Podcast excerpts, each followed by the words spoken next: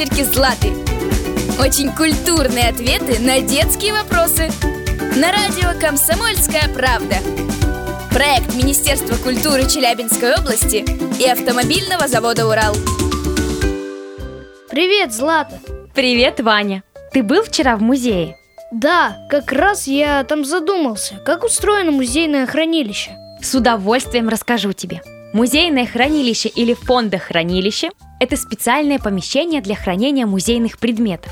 Ведь на выставке показывают не все экспонаты. Часть из них хранится в запасниках. Там они ждут следующей выставки или проходят этапы реставрации. Точно! В историческом музее Южного Урала я видел дверь с вывеской «Служебный вход». Вероятно, там они и хранятся. Если в зале экспозиций все предметы красиво представлены под стеклом, то в хранилище, наверное, так же? Не совсем. В зале постоянной экспозиции их выставляют для посетителей в лучшем свете. А в хранилище все иначе. Например, в Челябинском музее изобразительных искусств хранилище делят на несколько отделов, где находятся предметы из одного материала. Бумага, картон, холст, дерево, металл и так далее. Живописные полотна ставят вертикально или вешают на стену, а предметы из бумаги или картона хранят только в горизонтальном положении, иначе листы могут погнуться. Про картины понятно. А как же хранятся другие предметы? Каждый вид музейных предметов имеет свои особенности хранения. Оптимальным вариантом являются передвижные металлические стеллажи, шкафы и сетки, как в историческом музее Южного Урала, где ты недавно был. Они позволяют правильно расположить музейные предметы, обеспечить режим хранения и также быстро их найти. А какие еще требования есть к хранению?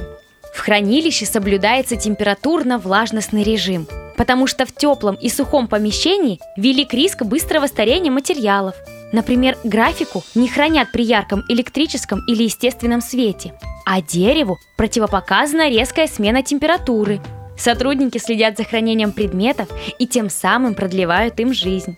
Ты так интересно рассказываешь, что мне самому захотелось туда попасть и увидеть хранение предметов. Это возможно? Да, но только под личную ответственность хранителя. Вход в музейное хранилище строго ограничен. Это большая ответственность. В музее обычно несколько хранилищ, и каждое закреплено за своим хранителем, который не имеет права пускать туда кого-либо без личного сопровождения или специального пропуска. Исключением являются непредвиденные ситуации, в которых, например, хранитель заболел или уехал в отпуск.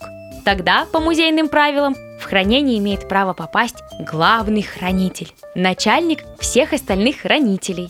А почему в запасниках предметов больше, чем в экспозиции? Нельзя ли всех их выставить на обозрение?